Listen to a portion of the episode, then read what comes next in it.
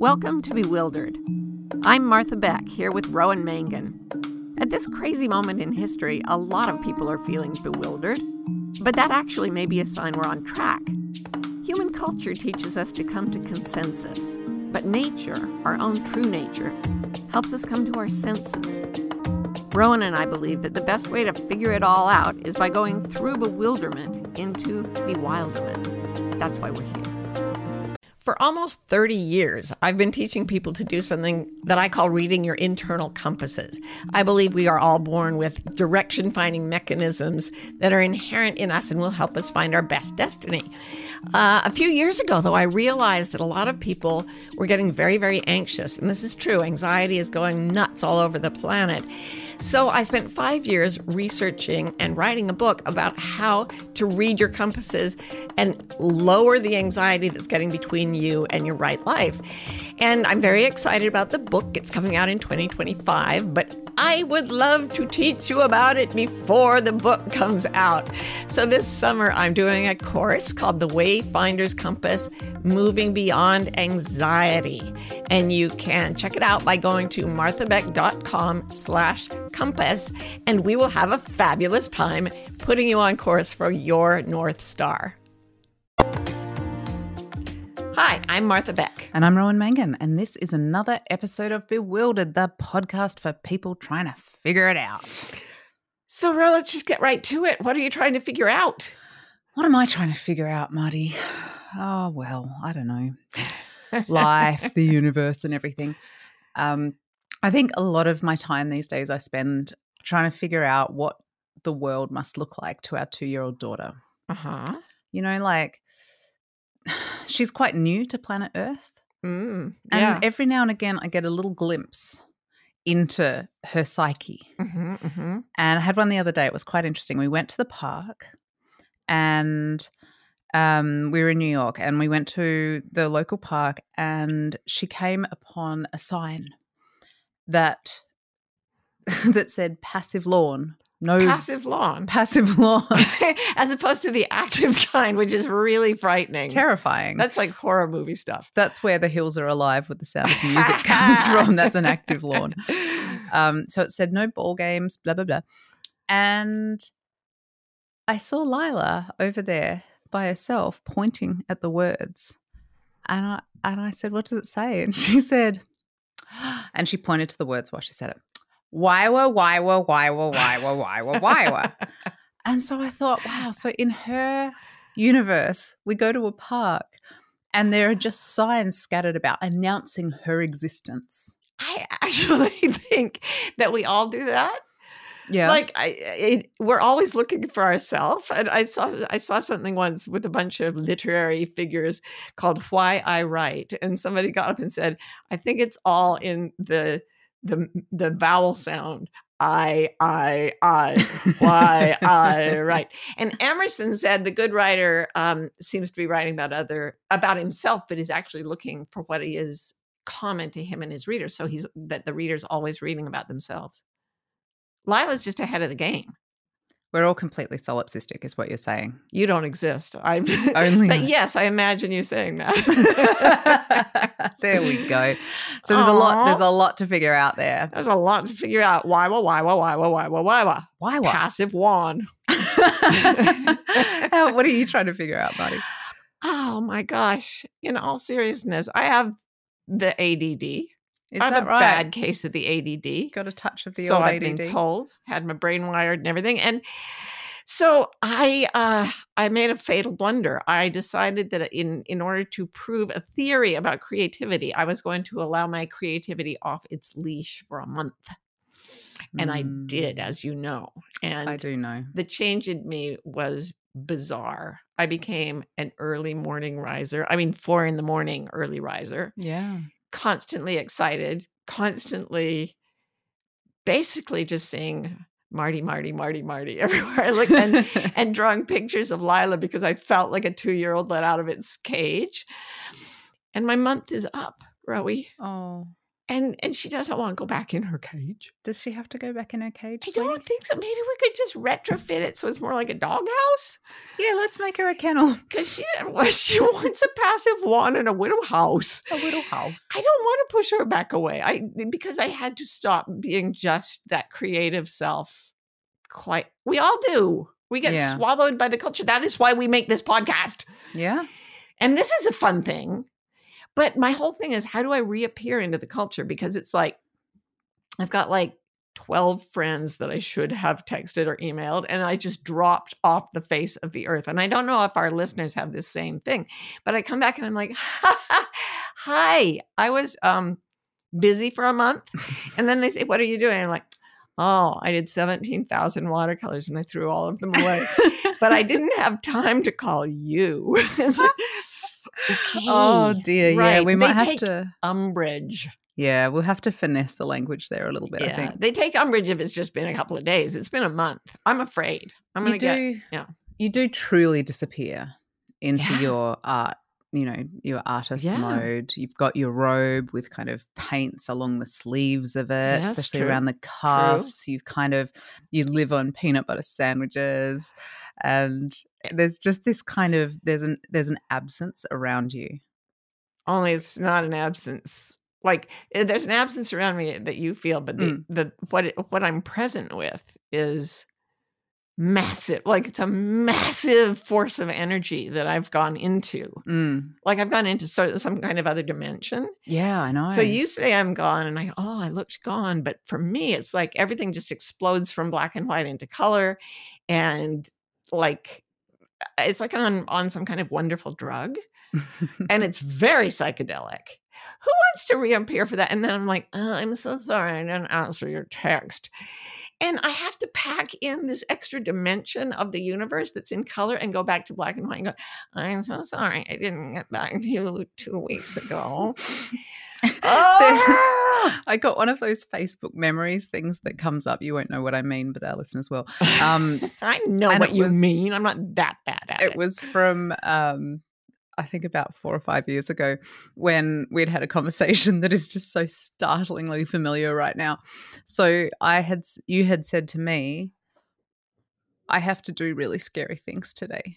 Yeah. And um and I said, What are they? And you said mostly replying to kind texts from people who mean me no harm. it's true. That's the worst kind because I feel so bad about it. So I went from getting up at four, just like, "Ah, I know exactly what I'm doing with the day, to texting you at 8:30 to say, where are you in the house? can I can I get some cover here? And there's nothing to be covered from it. I just like I want to hide behind you from the world. Oh, I don't know. I, I haven't figured it out at all. How to reappear. I know how to disappear. Just don't know how to reappear. We'll see. We'll get there. We'll get there. You're such a kind lady. okay, this we we should carry this onward when uh Yeah, we're not taking other people's time. Let's take this offline, shall we? Yeah, we actually had a big fight before we came on to do this podcast. Is it all right? one if of I our sh- worst. Yes. Yeah. Is it all right if I share this with the listeners? Yeah, I think you, they must hear it. We'll be right back with more Bewildered. I have a favour to ask. You might not know this, but ratings and reviews are like gold in the podcasting universe. They get podcasts in front of more faces, more eyes, more ears, all the bits that you could have a podcast in front of. That's what they do. So it would help us enormously if you would consider going over to your favourite podcasting app, especially if it's Apple, and giving us a few stars, maybe even five, maybe even six. If you can find a way to hack the system, I wouldn't complain. And um, a, a review would be also be wonderful. We read them all and love them. So thank you very much in advance. Let's just go out there and bewilder the world. Mwah. For almost 30 years, I've been teaching people to do something that I call reading your internal compasses. I believe we are all born with direction finding mechanisms that are inherent in us and will help us find our best destiny. Uh, a few years ago, though, I realized that a lot of people were getting very, very anxious. And this is true. Anxiety is going nuts all over the planet. So I spent five years researching and writing a book about how to read your compasses and lower the anxiety that's getting between you and your right life. And I'm very excited about the book. It's coming out in 2025, but I would love to teach you about it before the book comes out. So this summer, I'm doing a course called The Wayfinder's Compass Moving Beyond Anxiety. And you can check it out by going to marthabeck.com slash compass, and we will have a fabulous time putting you on course for your North Star. What was that fight about, Marty? I was making. Oh, you're like, I'm such a visual person. And then I was like, eh, I'm such a visual person. And then you're like, oh no, that was upstairs. That was an earlier fight. when I said, when I said, eh, I'm such a visual person. My name's Martha. Dear diary, my name's Martha. I'm such a visual person. and then you, scum sucking pig. And then you said, Eh, my name's Ro, and if my desk isn't exactly the right right. way, I have a nervous breakdown. Both of us were tr- were right. yeah. There's no. really no argument we can give. we actually aren't very good at fighting, even when we like No, even when we like insult each other, we're both like, no, that's fair, actually. I know. It comes of having a third person because you know there's a referee going, no, no, she said that. Nonsense. yeah. Nonsense. We're just delightful human beings.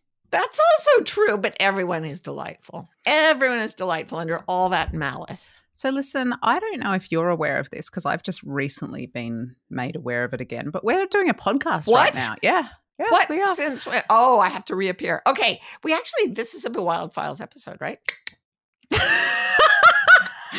what? Don't laugh at me. I like to play with the sash of my velvety robe that I wear all the time over my clothes. And Lila calls it Muffy's tail. And she's always trying to steal my tail. And, and Marty's just, for the first time ever in all the time I've known her, she's just uh, taken to doing a little like pizzazz um, move. Be wildfires. She does this little, she shakes the, the edges of her tail. It's the ADD. This is a strange episode Move already. forward. No one can see me twirling my tail. Move forward. No one can see me twirling my tail.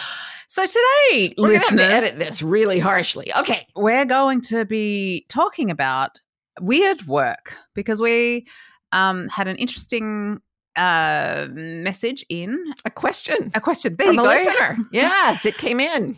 And it struck us when we listened to this message question, this this this missive that came forth from the listenership, The epistle, as it were. the epistle as it were, um, that sometimes there are cultural messages that are so powerful that we really really don't recognize them as as stories as culture as fiction Yes. you know we're so blind to those individual areas that that we genuinely think they're absolute reality yes, absolute truth. and one area that marty and i believe that we have actually uncovered is are you ready for it jobs Yes.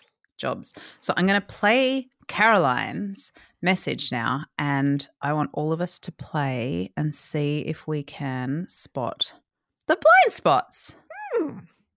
Hi, this is Caroline, and I am currently living in Western Australia. Martha and Ro, I have a question about what to do when my desire to be in integrity with myself is hijacked by my reasoning brain. For example, I want to work around big animals like horses or big wild cats. I want to learn from them and experience them in their natural realm.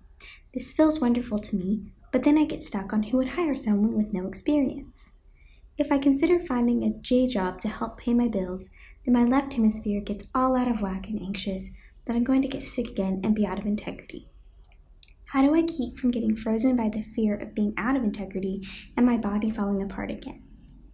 So that is Caroline, and it's an amazing question. Yes. Very. It's filled with with you know variations of like topics. Like she touches on Mm. many things. And wh- we're just because this is our podcast, we're just going to go down the rabbit hole that, that we were struck by Right. in this. So Right. sorry about that, Caroline. If you really wanted to go down one of the other things, I I love big animals also. yes. 100%. But we were going to talk about work. Right. So actually, I want to unpack it a little more because she talks about I, I know what I love, but then reason kicks in, logic kicks in and tells me, you know, who would hire me? I start to question with my reasoning brain. Mhm. That's not reasoning. That is the cultural gospel coming in. And the cultural gospel always poses as reason or logic to the person who experiences it. It is absolutely obvious to people who are raised, um, say, in a culture that requires some sort of ritual tattooing or something that they have to do that it just that's just rational so when we get an idea that's really sunk in and feels true we see it as reason when in Mm. fact it's a value statement and it's not necessarily true at all And isn't it fascinating how the culture masquerades as reason? Like it is so Mhm. clever. yeah It's so clever. And so we're not picking on you, Caroline. We're actually delighted to see that you're showing this thing that I think we all have done Yeah. at one time or another. Yeah. I, I once heard this old timey British comedy duo, and they were doing this argument between a father and a son in a cannibal tribe. And the son was saying, I won't eat people. And the father was like, You're you're crazy. What is it with these kids? Why will they not eat people? We should eat people. And the son is like, No, it's wrong. And at the very end of this argument, the father says, You might as well say, Don't stab people. And the son is like, don't stab people. Well, you've got to stab people. and they have this, oh, as if, right? So the son still has this weird gospel that allows him to hurt people. And it's just about how we position as that's the way it is. And we call that reason and logic, and it's not at all. So I just think that what we're seeing here is not logic, but a brand of cultural fundamentalism in our culture. So what does the culture what is the culture saying here? How do we how do we like pull that out and see what's the message we're receiving about a job? one of the biggest ones. And I thought, oh, I will call this very coyly the book of Job. Because it's like the book of Job in the Bible, which is about someone being tormented nearly to death for no reason. So the book of Job says basically, if you want to live the dream life of your dreams, you have to find an established job that exists out there that some corporate entity or person gives to you that absolutely conforms to your desires and let you lets you do the things you want. And If- then if you're very, very good, Mm. if you're a good little person, then you'll be able to retire with a modest income at age 65 and, you know, maybe if you're lucky, go on a cruise. Yay. Congratulations. Yay. Also, your workplace situation and the people around you where you spend most of your waking hours, if you're lucky, won't be so horrible they make you want to kill yourself. And this is the only way to live Yeah. your dreams. I've Yeah. heard this a trillion times from clients and friends. Yes. Yeah, it's fascinating. And it was interesting, you know, only by getting a capital J job, Mhm. working with big animals, can I be in integrity. That's just paraphrasing what Yeah. Caroline was saying. And then she says, but I won't be hired Mhm. Without experience. So there's this whole really complex if this, then that equation that's going on in Caroline's head. And so many of us, oh my God, you are not alone. Not alone. Um, and so I want to spend my time working like I want to spend my time with big animals. I don't Mhm. even think it's necessarily that she needs to work with them. Not yeah, let's take out the work word because it's so associated with this whole Mhm. massive construct. Yeah. Yeah, I think it's probably fair to to like extrapolate that what Caroline wants is to spend time with big animals. Yes. In her their, life, and in their that natural feels- habitat, she said. yeah, Yeah. and that feels like integrity to her. And then past there, it gets very garbled. So I Mhm, think let, mhm. let's like look at this job thing and figure out how we come to our senses about it. Marty. Yes. How do we come to our senses about it, Marty? We will talk about that in just a minute. So, to recap, Caroline's blind spot, and so many of our blind spots, is um, that is this idea of that it has to be a job. My passion has to be my job. Mhm. And this is, you know, not just a cultural story, but I also think is quite archaic yeah. because we're living in a really amazing time in so Yep. many ways. Yep. Um, and it just strikes me, you know, one of the things Marty's working on a book right now, and her research and the conversations that we have as she researches it, uh, I keep getting this same message from them, which is where you find fear, the book is about anxiety. Mhm. So where you find fear, there's the opportunity for creativity.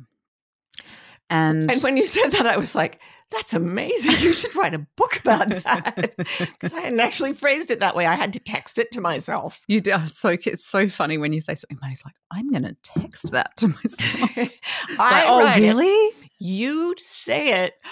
I recognize it. Then I write it again and text it to myself so I can put it back in the book from which you got it. I don't want anybody else. When I think about you, I text myself. Oh, I hope we're not going to get billed for royalties there because that was a stunning true. rendition. That is literally true. What? Back to the topic. So Where, where there's there's fear, there's an opportunity for creativity. we were afraid to say it, and then we did a, made a creative choice to say it in unison, like a Greek frickin' chorus. All right. um, and I just want to say that, you know, when it comes to the question of jobs, because downstream from job is earning money, which is survival. Yeah. Not dying of starvation and Right. and supply and you know the the obvious like keep your family going blah blah Yep. blah. So culture will scare the living shit out of you on this topic. So if you don't think there's fear around the job Oh. question, you are out of your goddamn mind. so much fear. And the thing is, that part of the brain that feels all that fear is designed to say, find food, escape the predator. That's it. So it's very immediate, very visceral, and feels incredibly strong. Mhm. And also, the, that part of the brain doesn't like to believe there are other options. So it shuts down the other options.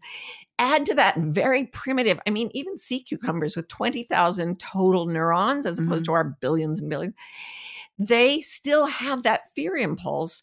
And we take sea cucumber level fear and add to it something as elaborate as the structure of the materialist job in the 20th century, which is when it really came to be in the form we see it Mm. like we're adding those together and making this poisonous brew of things to scare ourselves to death while blinding ourselves to ways we can avoid danger and get sustenance. There, I'm going to climb down off and the it's it's amazing how much that very basic idea can sprout but still be in that same part of the brain where it's like Mhm. retirement savings 401k you know um investments rah rah rah like all of Yeah. that stuff which is is quite complex and quite um secondary yeah. to survival all take all happens in that same Yes, scary brain And th- place And this is mostly in the left hemisphere, which is also saying, this is logic. This is logic. This is just Mm. logical. I'm just giving you logic. this is my reasoning mind Ooh, yes. Oh, yeah. This is a very big soapbox for me as well as you, I think. Oh yeah. Um but so Caroline, let's just like I hate this term but it was such a fun term at university when you would go let's problematize this. Oh, it's so bad and yet so let's good. Problematize. Can I problematize Oh. Caroline? I'll problematize you. oh, don't tempt Oh. me. Um so Caroline, does your integrity demand that you receive a salary for spending time with big animals? That is the question that I pose to everyone, including Mhm. myself, because I am just thinking a lot more in the last little while about how much I want to spend more time with big animals. Get paid for it. Um, it's funny how suggestible we can be. And Um, there's a parallel to that, which means is getting a salary the only way I can um, support myself while being around big animals? Because there are ways, like if you went out to live off the land, you could be around the big animals and still be living. You know what I mean? You wouldn't need money. You could like hunt and forage. All right, but that's not where we're going. No, like we're not going to. Yeah, just why aren't you living off the Caroline, land? go live on the land. There's big animals out there. I think I don't know what skunks. I suppose possums. Have a brief, exciting life. Go for it. so just train rattlesnakes. You'll be fine. um, no, but I think this is like it was cool that you said that that the job is actually 20th century because that is it's a, it's actually a, a relic in a lot of senses right now and. I, I I had to think about this when we were planning this episode because I thought I have very strong opinions about the creative possibilities of of making money Yes. in this exact moment Yes. in time.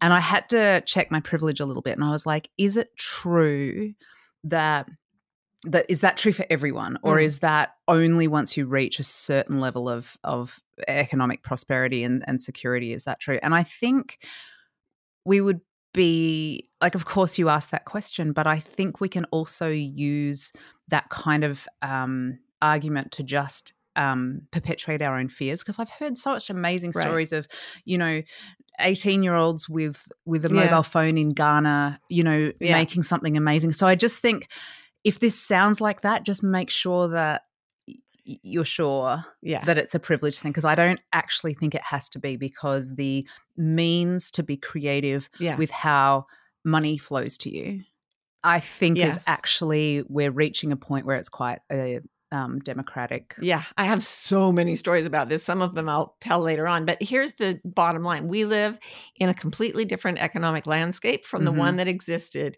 when the traditional job was created. Never forget that it was created as factory labor. Can't say it too many times. Yeah, go to a building, sit with other people, do a job you hate, go home. Mhm. And it didn't exist before the Industrial Revolution at all. And then the whole go to an office thing was all 20th century. So, what I always have done in my own life is I pull back and I say, what do I want my life to look like? Not where is a job that will make me happy, but how do I want to spend my time on earth?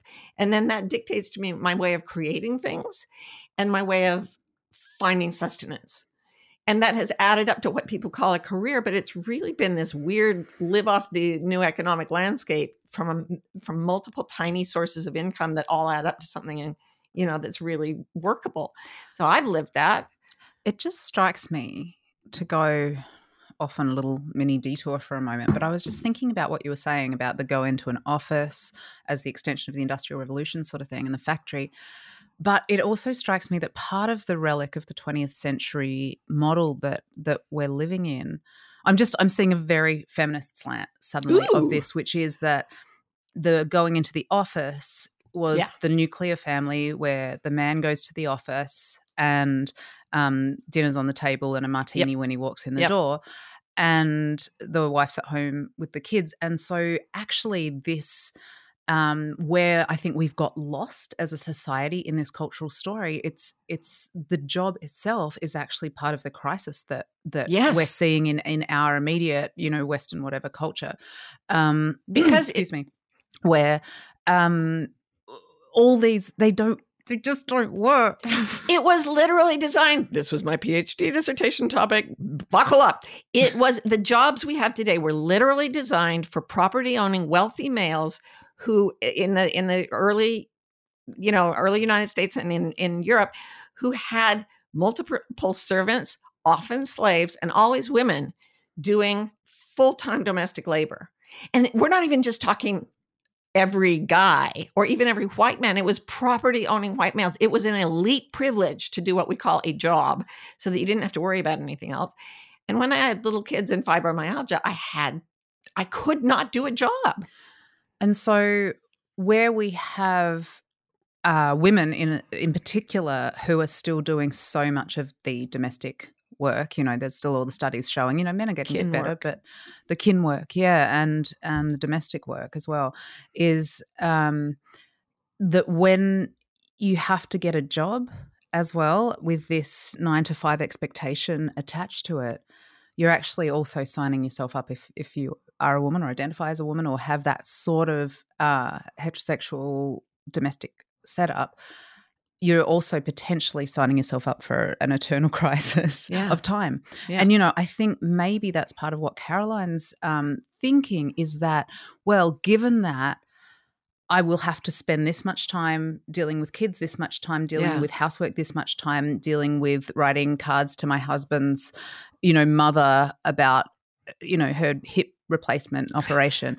Um, then the only way I will get to fulfill my dream is to fit my dream into Yeah. the job. But I haven't designed my whole life for that. I don't have the Ah. experience, so I won't get hired.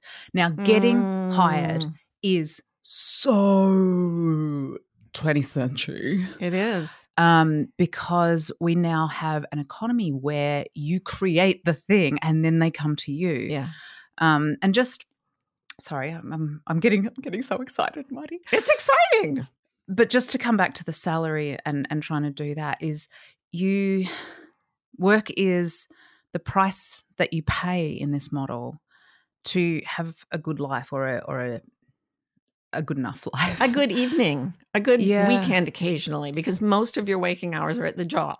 Right. And and so it's all the things that you need end up needing to give yourself because you're so anxious and so depressed because jo- your job is so miserable is your consolation prize for having to go into your job but that's also supposed to be the part of your life that you're doing your job for but you're just using it to recover from the misery of having this job i mean guys It's folks, gnarly. We have got to like look at this Yeah, change it. And uh, your point is well taken. To to question the job, the book of job, you have to question everything the whole bible about gender, about child rearing, about the the importance of relative um, occupations that go into a human life. So again, sorry. So much of it is just about how we want to spend our time. Yes. And you so how do I want my life to look? And how can I support myself? That goes to two different things. How can I do something that makes others' lives better? Because that's the source of value. If you can add Mm. something to the world that other people value and you can be a source of it, then you have some a commodity as it were. And what I had is I like talking to people about their lives. And it turned into a career that people think I set out for and had business cards printed up and stuff. I just talked to people so much that they started paying me. Yeah. So, how can I make others' lives better doing what I enjoy? And then, what do I want the day to look like? How do I want every day to look like? I'm not going to go to a job for 10 hours and then rest a little in the evening. What do I want a day to be like for me? And then shoot for that the way Tim Ferriss did in the four hour work week. I'm going to say something. Okay. I want to say that um, how can I make others' lives better? And then you said that's creating value. Mm. And we watched a really interesting TikTok video where someone was arguing for the virtues of diversity Mhm. and saying ultimately this will affect your bottom line because of these reasons and these reasons you will end up Yeah, that With was a- great. with a you know with more profit and then she said at the end she's like i should not have to resort to capitalist language and values to tell you to be nice to each other right. but i can Right. uh, but i shouldn't have to and in a way i just want to sort of push back a little bit that yes uh, i want to create value but i also want to suggest that when we're talking about our dreams and our integrity and all of that Mhm. that I think that becomes the byproduct of doing what is your passion is that Mm. it will create value for others. So Yes. I would almost prefer to ask how what am I what is my dream? What is the way I want to spend my time? Yeah. And then the next bit is how do I make it pay? And you've always gone at it that way. And I think it's really interesting because I had children really young Mm. and you were in your 20s were like out on adventures. And so you mine was, oh my God, I've got to support these three kids. I've got to create value Mm. and sell it and get money for it. And yours was, how do I want my day to live? Yeah, but I then was like, how can I just have fun? I've got no one to support, baby. then they crisscrossed at a point where you now create value doing what you love. And I now get to have the, you know, spend a month painting Mhm. because we both have both val- both sets of structures in place and they're not cultural structures Yeah. They connect with cultural structures like this podcast is connecting with people and i hope making their day a little better um, but in really tangential ways that most people would not call a job Yeah. yeah Yeah. Or creating value for that matter. or creating any value except our own delight in our Yeah. in our fights Some of our reviews occasionally say that they're a bit too delighted by each other. oh and we're like, I, I sorry, not sorry. sorry not sorry yeah i almost said a bad word Yeah. because i don't i respectfully do not care if you think we like each other too much because we do We do.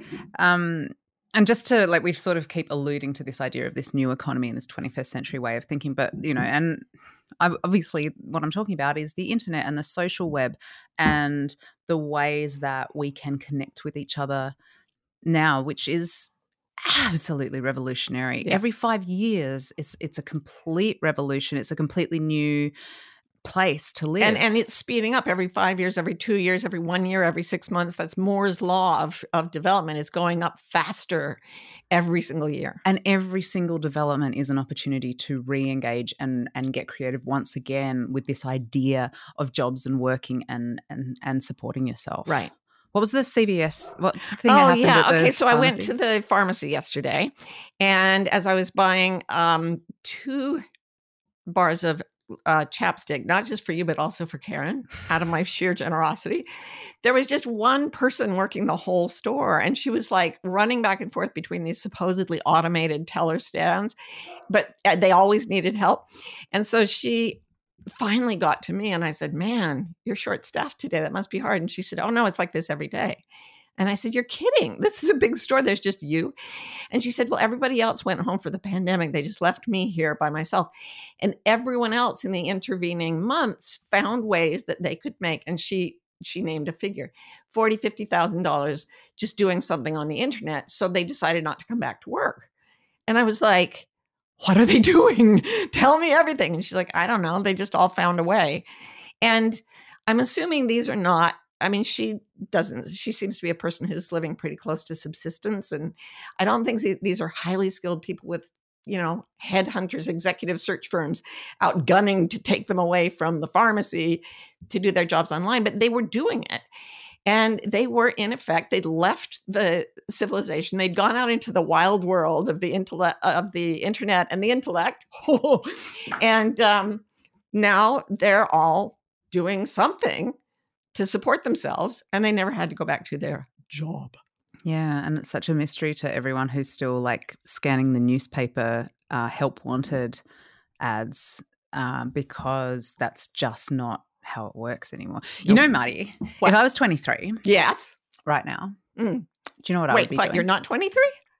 I am 23. Aw. So I'm I regret to inform you that I am going to now become a hashtag van life influencer and Ooh. travel around the country earning money that way, making TikTok videos with my dog that I don't have. You have a dog. Uh, it used to be mine, but then Karen stole it. Claire Bear, fair of Oh, hair, God. standing with a vacant stare. She couldn't come in a van life. Are you kidding me? Yeah, the van life thing. We, we once talked about how there are no lesbians in van life, and then you heard differently. Oh my gosh, our readers got back to me. And I now follow a lot of very cool gay van life people. So They're not even all example. white. That's awesome. You put something out online about there aren't people doing this like me, and bam, you get so many sources of information. And you use them because you are, to me, the most interesting creature. After a year, after a year, after I'm like a large Like- animal. decades of life coaching, you come along as the most inter- interesting specimen because Oh, you stop. are an economy scavenger. Scavenger. you can go into you've gone to different countries you've been in different situations and you never think who's going to hire me you're always thinking i could do that i could do that i could do that and some of them are job like things hmm and some of them are just things you could do that you know would be valuable to someone and you could help them with right Yeah, it's funny. I've got a like now that you say that, I've got like a sort of junkyard dog kind of thing where Yeah. I'm always like on the lookout for if I'm down and out, if if I'm homeless and I need to whatever. Yeah, I do always think like that. It's funny. It's like I always feel like okay, so there's what I can do, and there's like so there's the system. And then there's what I want to do. And then it's like, how can I mesh them together? How can I Tetris Yeah, yeah, what's yeah. available with what I can do to to to make some money? so tetris is like a visual, a visual puzzle that you put together you have these pieces here's what i can do and then the objective is to fit them into the system in a place that the game will approve of Right. And so if I if I were unattached now, I would go and I love travel. I Yeah. love all of that sort of stuff. I love I even love multimedia. So, you know, TikTok and mobile phones Right, right, and right. van life, hashtag van life would be perfect for me because it's like, where does my joy meet the world's Yeah. need? Right. Mm. So Yeah, who was it? Matthew Fox said, Your mission in life is where your deep gladness and the world's deep hunger meet. There you go. And that's not necessarily a job. Sometimes it will be job like, or you may get a job that works. We're not anti job. oh here. God, no! It's just it won't always connect, but once in a while it will. Good Yeah. luck. Robert Louis Stevenson said, Everybody lives by selling something. And this is after writing about a guy marooned on a desert island. And so, what he's selling, he's trading his energy foraging and hunting on the island for subsistence. Hmm. And if you can back up that far, as if you're like marooned on a desert island, walking through a city with you is like walking through the woods with a naturalist. Saying, I could do that, this could work that way. And I'm sorry, I know you don't like to be praised, but you have Tetris together a really fascinating life doing what you wanted. And I did so because I had to, because I was too sick to get a job. Yeah, I mean it's interesting because the the analogy with the desert island though is that it's always been fairly subsistence for me, and it's almost like that's the trade off, right? Is that Hmm. um, what the promise that the culture gives you with the job, and it doesn't always come through on that promise, is that security, that sense of you've got more than enough if that you're not living close to the bone, if something happens, da da da. But Yeah, I I- don't think it does deliver on that promise. I was really surprised the other day. I was listening to a book on writing, and um, he got to a chapter on self publishing, which I expected to read like it read, like that read in the 1990s, which was there's no money in it. It's called Vanity Press for a reason, and you will never make a cent. In 2020s, the guy was saying, no, if you get some fans online, hmm you can just put your novels out there in digital form and people will pay for them and you can make some pretty good money. And Because you not, get there's no overhead. yeah, and if you get enough of them, you can do really well. And Yeah. like and and that's also true. Um, we know a woman who does she has three kids at home and she started doing she was amazing. She's she's um, in our family actually, and she um, had her kids. She's a very brilliant woman. Um, and then she started like I don't even know how she got into it, but like there are all these products that you can get for newborns, for gifts and everything, and blankets, names in a frame. And then she started so she started using these online tools. And next thing I know, she's doing tutorials for other people who are starting Mhm. to use these tools because she finds that she can communicate how to use them really well or how to um, use them the most effective way Yeah. Possible. And she's got a YouTube channel now and she's da da. So she's using all the tools that are available. yeah. And I'll never forget the day someone told me, and this was right around 2000, you like talking to people about their lives. Here, sketched out on a napkin is a way that you can make a website for $150 where you could teach people that online. And I was like, oh my God, that would work. And I did it for $150, went into the black the next day and have um that's that's Martha Beck Incorporated. It was just a napkin and an idea and Mm. boom. So yeah, we've both kind of lived that way at subsistence level and it's turning out kind of above subsistence level. Yeah. Um and and I do think people can do this. I think it's the most exciting time to be alive maybe ever, but it requires a shift of attention away from that obsession with the job hierarchy of the 20th century. Mm. And it requires a willingness to dis- disbelieve the deepest, scariest, most emphatic obsessions of the culture. So true. That Yeah. so true. It, it reminds me of a time, another pivotal time, right before I had the nap, the cocktail napkin job or company.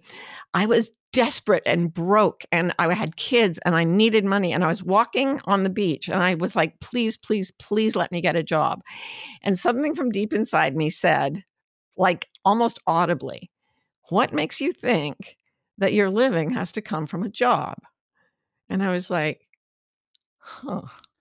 And that's what we want to offer Caroline and Yeah. all of you who Yeah. are struggling with questions of work and jobs and money and um, your own integrity and your own dreams. Yeah. Is just So- don't forget to stay creative, And stay, Stay wild. wild.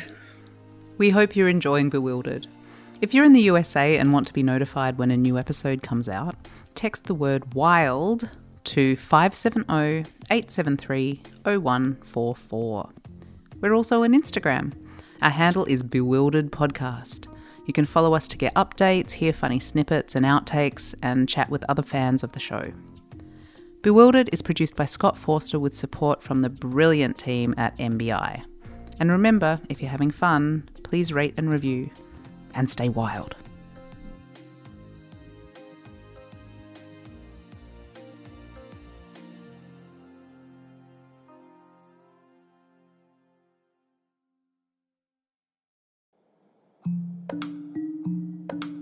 You know, what I'm seeing out in the world is a lot of fear and a growing amount of despair. Maybe you're feeling that way too, because the ways our culture has taught us to navigate the world, to navigate our lives, they are failing us. We need a new language. We need a new set of tools to find our way individually and as a group. And I know we can still do this. I put everything I do know about it into Wayfinder life coach training. And the tools that I teach there are to help people redefine how we relate to each other, how we make a living, how we do community. We can only change the world for the better if we redefine how we think and the world needs wayfinders now more than ever. So please go to marthabeck.com and you'll find your way.